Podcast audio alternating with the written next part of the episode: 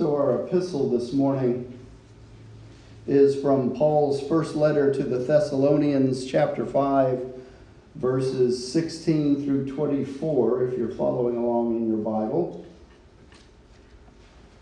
Beginning at verse 16, Paul writes, Rejoice always, pray without ceasing, give thanks in all circumstances for this is the will of God in Christ Jesus for you. Do not quench the Spirit. Do not despise the words of prophets, but test everything. Hold fast to what is good. Abstain from every form of evil. May the God of peace himself sanctify you entirely, and may your spirit and soul and body be kept sound and blameless at the coming of our Lord Jesus Christ. The one who calls you is faithful, and he will do this.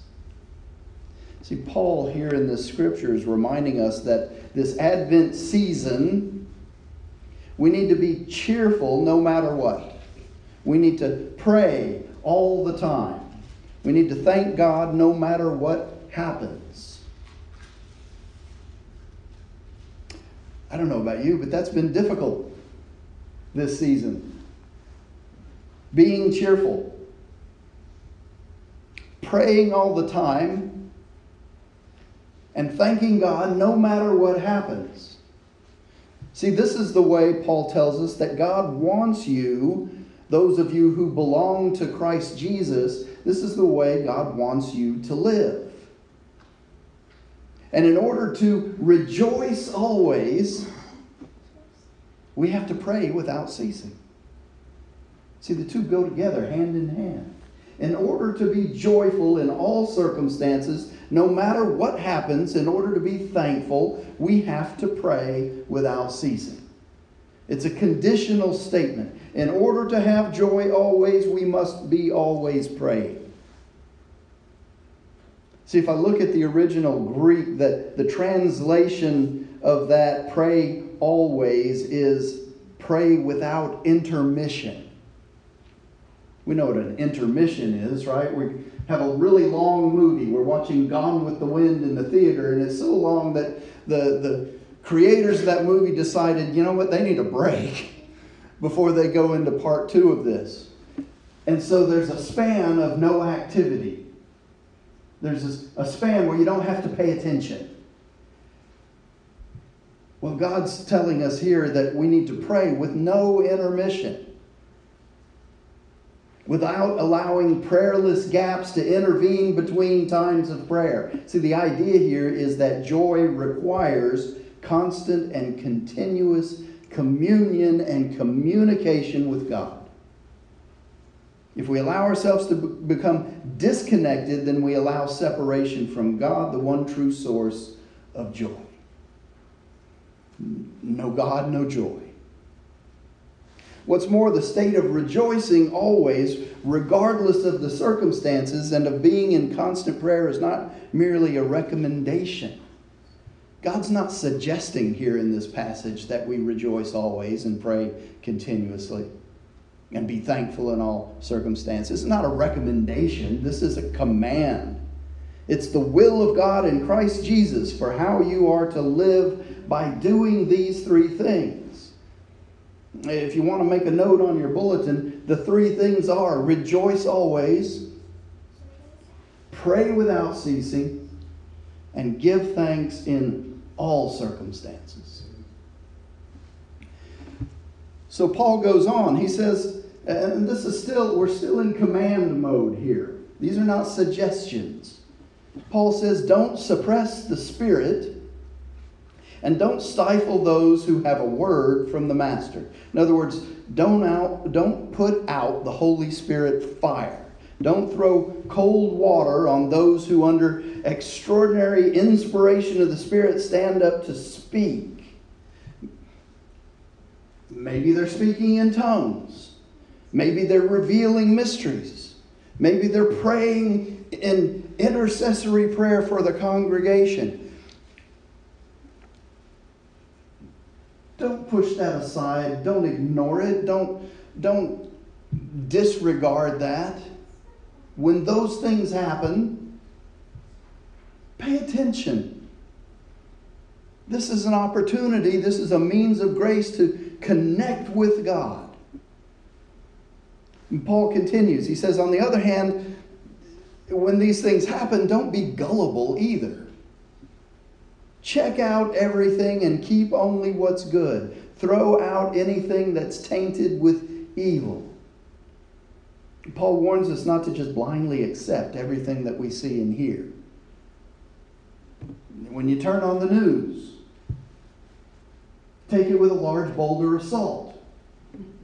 Examine everything that's being said against other reliable sources. When you hear someone preach the gospel or just preach, maybe it's not the gospel. How do you know that? Well, you have to do your research. You have to pay attention to what's being said and compare it to the gospel. Don't blindly accept everything we see and hear, even from church people, even from others professing to be Christian. Don't accept it without testing it against Scripture. Then Paul gives us a, a blessing and a promise. He says, May God Himself, the God who makes everything holy and whole and complete, make you holy and whole and complete.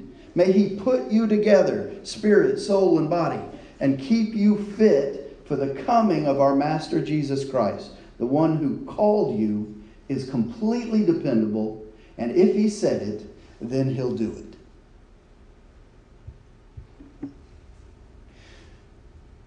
This is the third Sunday in Advent. And traditionally, it's the Sunday where we light the Advent candle of joy and we talk about what it is to be joyful. And Paul here is telling us to rejoice always, to experience and live in joy for now and forever. Always. I don't know about you, but Advent is an emotional time. It could be lots of reasons for that. The season of Advent, the Christmas season, is a time of deep emotion for most people. Sometimes positive, sometimes negative, but always deep emotion. Joy for humans is expressed in a variety of ways, one of which is emotions. But see, joy is much more than emotion, isn't it? Joy is also an attitude, it's also a choice. Joy is a way of living that, if practiced well, becomes a way of life. Now, as I was explaining to the Bible study group on Wednesday, this past week has been a difficult week. Maybe it has for you too, but in the world, in our communities, in our households, this season of Advent has been difficult perhaps more so than any other season before this year 2020.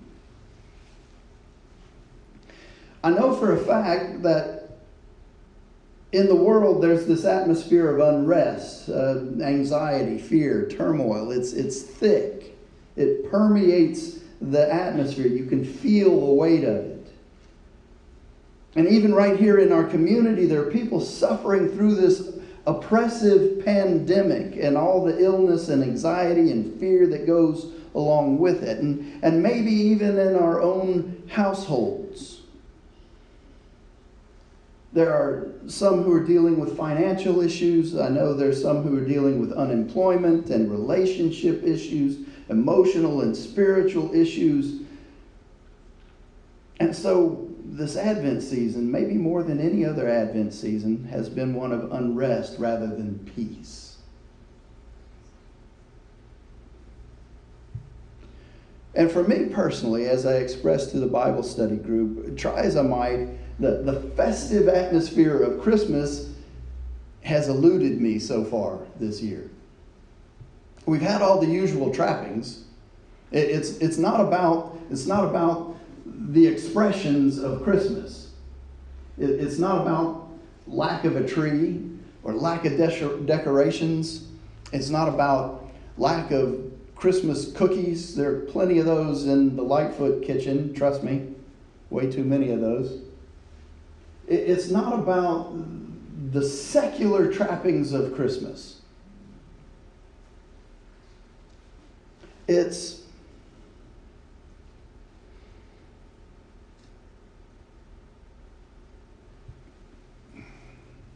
It's that the burdens that I am receiving from people that depend on me to receive them, I tend to take to heart. When, when you hurt, I hurt.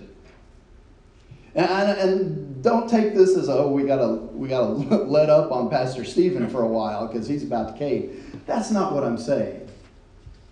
I'm just saying that this season, the pains that I am hearing of have been greater than before.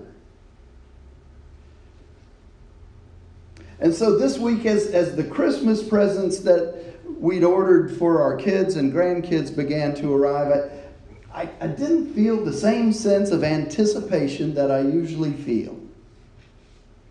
I, I didn't feel that same sense of anticipation. I, I even lamented to Angela, I said, there didn't seem to be any newness in the season this year. The joys of the season might have to be resigned to old memories of Christmases past.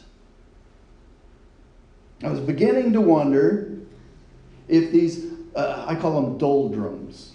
I, I, I, don't know where that term comes from, to be honest with you. Uh, someone had told me that it was a nautical term when the, when the, the weather was not suitable for sailing because there was no wind, there was no inspiration, there was no breath to push a sailing ship. It's, it's kind of that imagery where there just doesn't seem to be any kind of life being breathed into the season. Well, I have to tell you, this past Monday, I had a few moments while I was at dinner. Well, while Angela had dinner in the oven. And I picked up the winter 2020 issue of Biblical Archaeology Review. It's just some light reading. And I took it out of the sack of mail on the counter. It had arrived a few days ago, and it was, it was a gift from a wonderful parishioner. Um, and she just happens to know I'm into archaeology in that sense. Anyway, I hadn't had a chance to even open it. And so I, I, picked up the article, and it took several days for, for this to sink in. But I scanned through the table of contents and I, I noticed that there was an article titled New Fruit from Old Seeds. I thought that sounds interesting. It's an intriguing title. Wonder what that's about. Well, it turns out that a few years ago, a group of archaeologists, while excavating in uh, the Judean wilderness, found hundreds of seeds from date palm trees that grew in the region 2,000 years ago. They'd been stored and, and uh, hidden away, I guess, in these archaeological ruins for 2,000 years. And this, the, the seeds were from the Judean date palm. It's been extinct for centuries. Um, but from historical accounts, it, it's known that the fruit of the Judean date palm was large and sweet as compared to the dates of the modern day. And also, they used to use these because they had certain medicinal properties. So, this is a very special fruit from antiquity. And so my thought was, I wonder if they tried to grow these seeds. Well, sure enough. These archaeologists, because they're curious people, with the help of agricultural experts, they wondered if the ancient seeds could be made to grow and once again produce fruit. And so, long story short, it was quite an article with all kinds of reasons why it shouldn't, but it did anyway. they took 32 of those seeds and they planted them. And in 2008, they managed to germinate a seed. And then another and another until they had six out of the 32 planted seeds that actually germinated and began to grow a Judean palm tree. Now, think about this. It, it usually takes eight to ten years for a tree to come to maturity to be able to grow fruit. And so, as these trees grew for eight, ten years, the people that were taking care of them were the fact that they were growing at all, these 2,000 year old seeds, was remarkable. But the anticipation of the possibility that a 2,000 year old seed might grow into a tree and actually produce fruit, well, that was something that they could, they were on pins and needles as the calendar moved along. Well, just this past fall, one of the trees grown from this 2,000 year old seed bore fruit. And guess what? The fruit was large and sweet, just as the historical record had showed that it used to be. Because there wasn't anybody alive that ever experienced this fruit. The trees were extinct. The people that had been able to eat from those trees were long dead and buried. And here, all of a sudden, 2,000 years later, from a 2,000 year old seed, the Judean date palm once again produced fruit on the earth. Why does that have to do anything to do with Advent? Well, I think there's an Advent message in that story for us. And the message is very simple 2,000 years ago, the seed of the church was planted. It, has been bearing fruit all of this time, and every day seeds are planted and fruit is born. And if that's not a reason to rejoice, in this day and age, I don't know what is. Because all the odds in the secular world, in the world out there, are stacked against any seeds being planted ever bearing fruit except for the miracle of Jesus Christ. The seeds that God has created, if we will take time to plant them, will bear fruit in His perfect timing and in His perfect way. And so we need to rejoice. Doesn't matter what the, the circumstances in the world are, we need to rejoice. Doesn't matter what our own personal circumstances are, we need to rejoice. We're commanded to rejoice. The Advent season is full of emotion, and if you are in some way suffering this Advent season from illness, maybe, or from financial strain, or from the loss of someone dear to you, or for whatever reason, joy may not be the first thing you think of as the Christmas season advances. But I want to remind you today that we are called to count it all joy as it says in James. My brothers and sisters, whenever you face trials of any kind, consider it nothing but joy, because you know that the testing of your faith produces endurance. And let endurance have its full effect, so that you may be mature and complete, lacking in nothing. And so, no matter what emotional ride we find ourselves on this particular season, let the underlying current be that of joy in all circumstances. Because the hope And the love that Jesus brings to us is reason enough to rejoice. And all of that together bears fruit and gives us peace, that peace that the Bible talks about, that passes all understanding, that peace that is only possible through abiding in the Father and the Son and the Holy Spirit.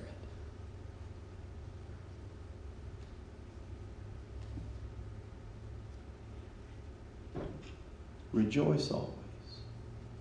Pray continuously. And be thankful no matter what.